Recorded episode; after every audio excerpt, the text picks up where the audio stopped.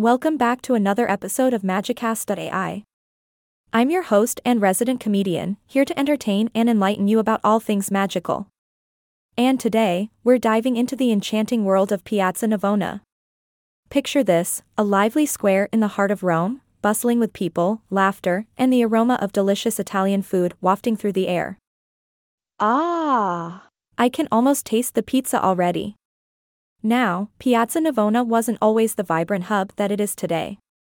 In fact, it started off as something entirely different. Can you believe that this lively square was once the site of the Stadium of Domitian? Built in the 1st century AD, it was a place where ancient Romans gathered to watch exhilarating chariot races and fierce gladiator battles. Fast forward to today, and you're more likely to find street performers and artists showing off their talents. Now, let's talk about the name. It's believed that over time, the name evolved from Inavone to Navone and eventually became Navona. Hey, language is a tricky thing, and it seems this place wanted to keep us on our toes. So, how did this stadium turned square become a marvelous masterpiece of Baroque architecture? Well, you can thank the one and only Pope Innocent X for that. This pontiff reigned from 1644 to 1655 and had a penchant for all things grand and artistic.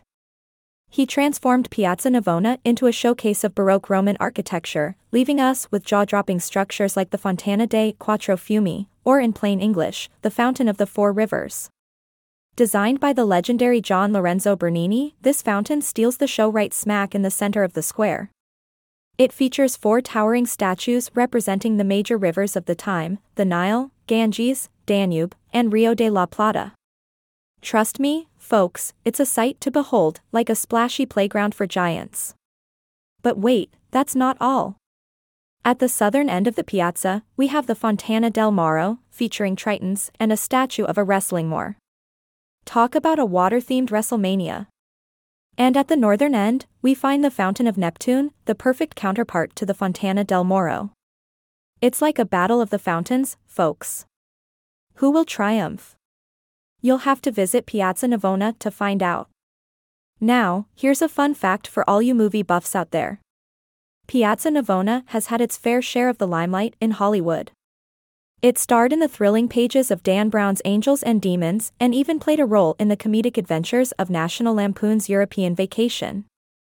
But let's not forget the real stars of Piazza Navona, the people who flood its cobblestone streets, bringing energy, life, and a touch of magic to this enchanting corner of Rome.